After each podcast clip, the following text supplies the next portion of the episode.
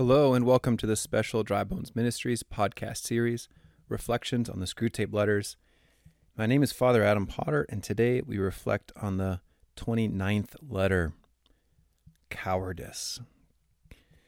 Friends, as we get to the end of this book, things intensify as the war clamors on with even more attacks, more air raids, more lives lost, and here we're also getting to the point where we see Screwtape getting desperate to try and win back the patient of Wormwood's heart. That at this point is very much seemingly secure in God's camp, and yet they're trying to do whatever they can to reevaluate their policy, their tactics to bring him back over to their side. And so that's how this letter opens up with a reconsideration of their policy. How, what do we aim at now? Is it cowardice or at courage with pride following? Or maybe if we just get them to hate the Germans?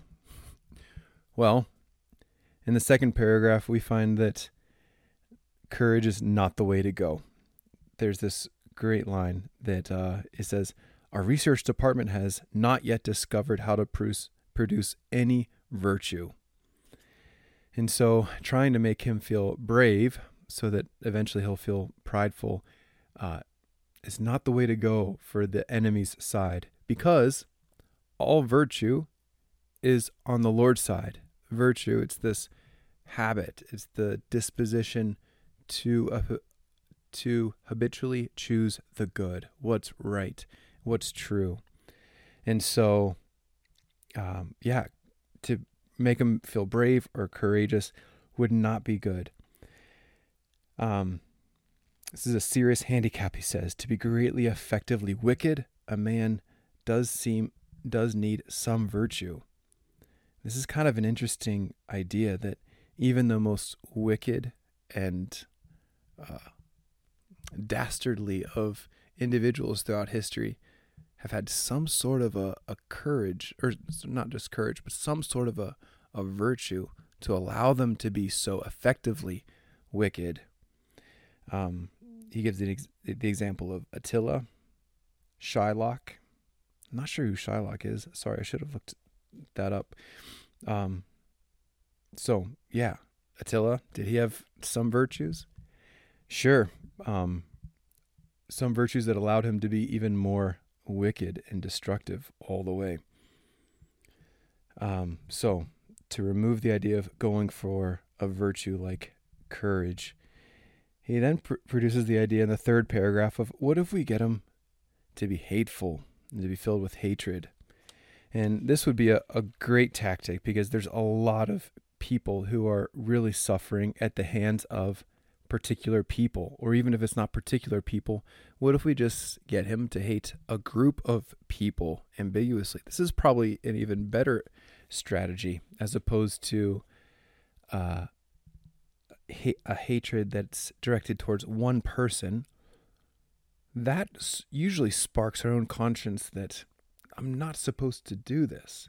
But if it's kind of an amorphous group, we're much more likely to feel hatred and even feel justified by it, seeing the destruction that the other side, this other group, has done to these people that I really care about. Does this ring a, bell at all in terms of many of us today? A lot of people are filled with a lot of hatred towards, gosh, it's not even towards individuals, it's really towards groups because you're associated with this side or that side or this person or this ideology that all of a sudden once I identify you as belonging to this group, now if now you're easily dismissed and I can hate you because I've associated all of these tragedies to this group that now you are associated with. And this is just a really dangerous place to be whenever we stop looking at the individuals and more look at groups, all the while forgetting that Jesus Christ commands us to love our enemies, love them, to to really love them, and um, not easy, and especially in the climate of our culture today, where hatred is the cool thing to do these days. In the fourth paragraph, Screwtape says, Hatred is best combined with fear. Hatred is best combined with fear. Cowardice, he says, alone of all the vices is purely painful. I had to think about this. Alone of all the vices, is there any other vice that's uh, that's painful from before I do it? I'm considering being this like acting out this vice while I'm acting out this vice, and then even afterwards. Um, he says cowardice is alone purely painful. It's horrible to anticipate, it's horrible to feel in the moment, and then it's horrible to remember. That is true. I just like thinking about the the fear that cowardice uh, brings about in anticipation of stepping up or making this decision or making this move. That anticipated cowardice is really painful. And then in the moment, whenever I'm at that point of decision and I'm backing away from taking this risk and stepping out in faith, that's miserable too. And then whenever I remember how I was cowardly, that's miserable as well. So anyway, yeah, that that's just a great and I'm going to think about that more just about that vice of cowardice, purely painful compared to gosh, gluttony can seem attractive beforehand. Even in the moment, uh, it can be enjoyable as well. But afterwards, oh, now now I feel horrible, painful, both physically and spiritually. Lust is similar to that too. There's the enticement of the vice, but maybe in the moment or following, there's just that emptiness. And so, yeah, hatred has its pleasures. Hatred has its pleasures, though. It's therefore often the compensation by which a frightened man reimburses himself for the miseries of fear. The more he fears, the more he will hate. Wow. Like just thinking about how hatred is so rampant in our culture and our society today, it's also worth noting that there is so much fear being pushed out there. And thinking about all of the different news stories, all of the different talking heads, so many of them to get attention and to sell stories, incite fear. And so from that fear, all of a sudden is this rocket fuel for real hatred and and division. So this letter, gosh, could really be used to speak to and sum up a lot of what we're going through. And it's not surprising, we know that the evil one is on the move to really, really attack us. Moving on to the fifth paragraph, he talks about a ticklish business. Now, this is a ticklish business. What does that mean? Uh, I would say like a sensitive, uh, a business where he needs to tread lightly. He says, We've made men proud of most vices, but not cowardice. Whenever we have almost succeeded in doing so, the enemy permits a war or an earthquake or some other calamity and at once courage becomes so obviously lovely and important, even in human eyes, that all our work is undone, and there is still at least one vice of which they feel genuine shame. So, pause there, right? This is something worth thinking about. I was kind of considering this before while reading and then before this podcast. The the idea that men have become proud of most vices can we think about how true this is? Uh, I think about, I already mentioned lust. I think that's something that we can easily say that people are proud of. We boast about it. We write songs about it. It's in almost every single music. Uh, sorry, almost every single movie. What else would we be proud of? How about gluttony? There's like a hot dog eating contest, and among other food eating contests, where if that's not uh, the deadly sin of gluttony, I don't know it is. And it's celebrated for the ability to completely stuff oneself. uh, all for some trophy championship. Think about other other vices that can just be really celebrated as like, wow, that is amazing how far you've gone to this extreme depravity. Uh, but not with cowardice. Not with cowardice. So we there's something about this vice that cuts really deep to the heart of every single man and woman that I refuse to be a coward. I think it has something to do with how courage has everything to do with being true to ourself and being authentic. And we know that whenever we're cowardly, we're not being true to who we know we're supposed to be. And there's no escaping that reality. And so, yeah, the evil one, the demons have never been able to make cowardice attractive. Wow, that was really great how you were lame back there and didn't say anything or didn't stick your neck out for your best friend. That was awesome. It's like, no, we know that was uh, despicable. So, what does that look like? This is where then the tactic of the evil one has to be sensitive because to stir up a war or some other great calamity in the world or in a country is very easily used to induce humans to respond with courage and and that's where oftentimes there is there's a tactic of the evil one to allow us to become comfortable we could call it being fat and uh, and happy, such that we can fall into this realm of peace and we come to ignore the good and evil entirely. That there would be any sense of like urgency in doing what's right. No, no, no. We're we're comfortable here.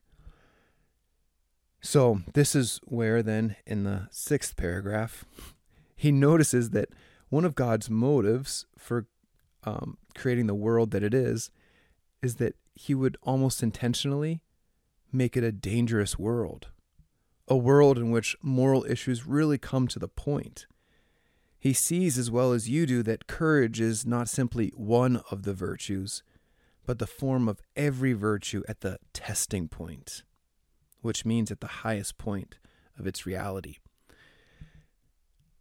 Think about this, right? I mean, it's really I'm not much of a historian, but I know enough to realize for most of the world's history, it's been a dangerous place.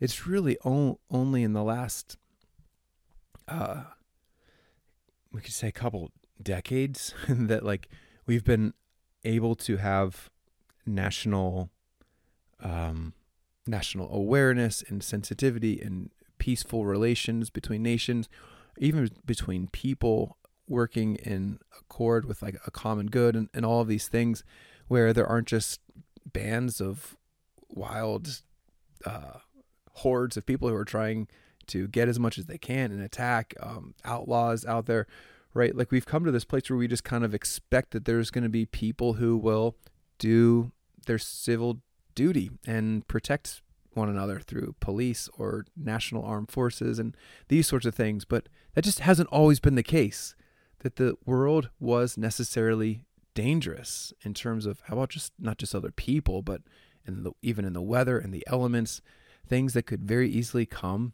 and wipe out your house or your town or the whole farm that you had worked so hard on. And anyway, that that would stir up a natural courage in the hearts of men and women. And this is so important, right? Because if there's a natural sense of courage, now, whenever the testing point comes, that moment of, am I going to be prudent? Am I going to be honest? Am I going to be temperate? Am I going to, like, whatever it is, that I have that courage to, at the moment of testing, step up and do the right thing.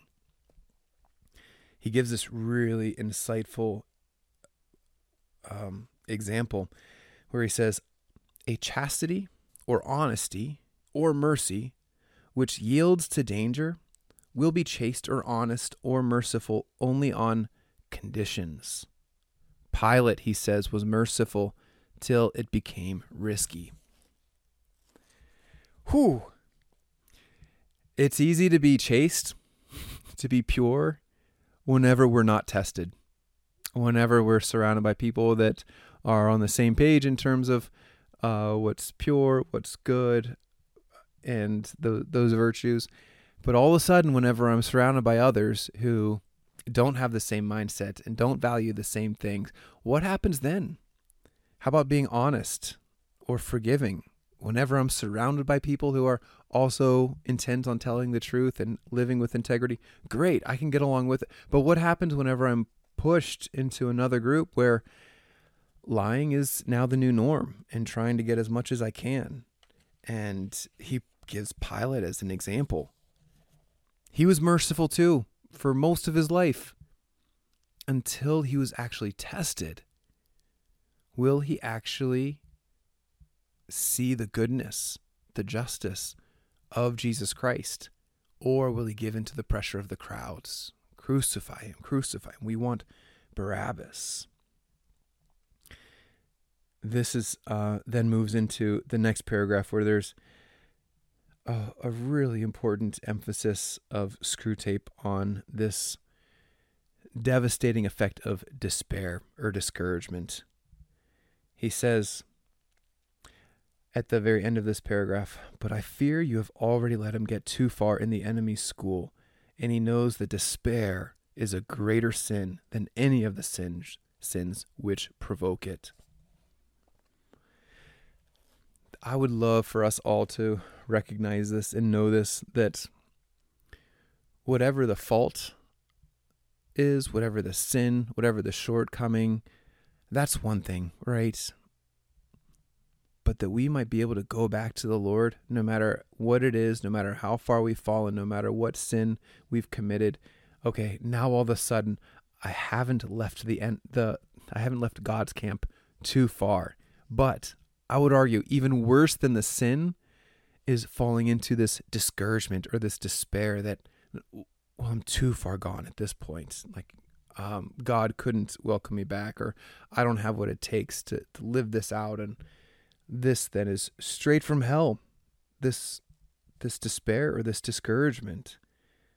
And yeah, as Screwtape says, and I just I agree. I've seen that as in my own personal life, and then also hearing plenty of confessions for these last couple years of being a priest.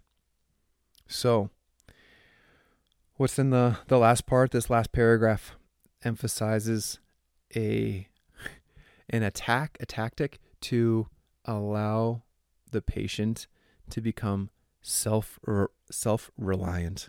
He says, quote, "The point is to keep him feeling that he has something other than the enemy and courage the enemy supplies to fall back on." So that what was intended to be a total commitment to duty becomes honeycombed all through with little unconscious reservations. So, to attack his cowardice, to attack his fear, to attack him in all these ways, what he wants to then do ultimately for this patient is if he can't get him to live out fully this vice of cowardice, at least get him to fall back into this place of being self reliant, right? So, not relying on God, not relying on the sacraments, on prayer, on immersion in scripture and the help of the intercession of saints and those the community of believers don't get him to rely on them. Have him rely on himself or just anything else other than god so that he can think whenever he comes to this point of being tested he can fall back on himself or these other things. But just not God, not His grace, not His not His mercy. And whew, how many of us fall into self reliance, wanting to be in control, wanting to know exactly what's going on, and just going to the Lord only in those really drastic situations where I'm really desperate. And that can be dangerous.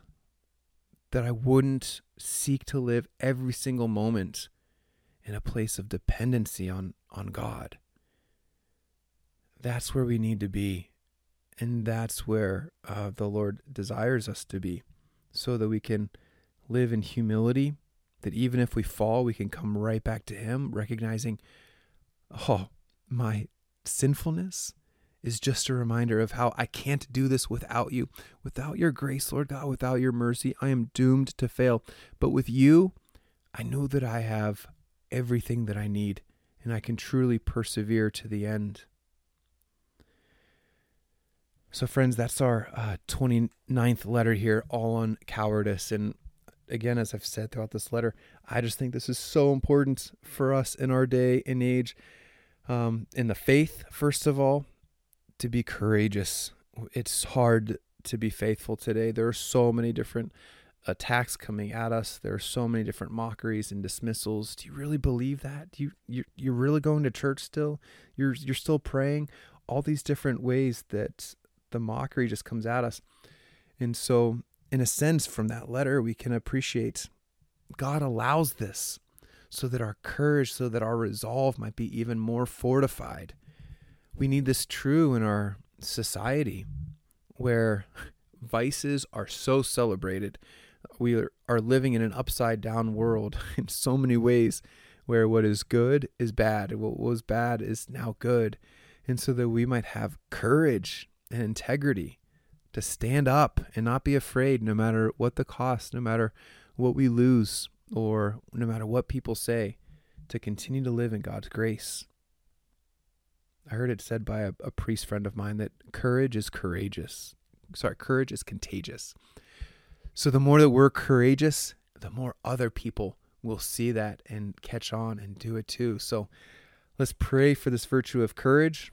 Let's pray that we might be effective um, to other people as well, to stir them up to a great dependency on God and courage in all moments.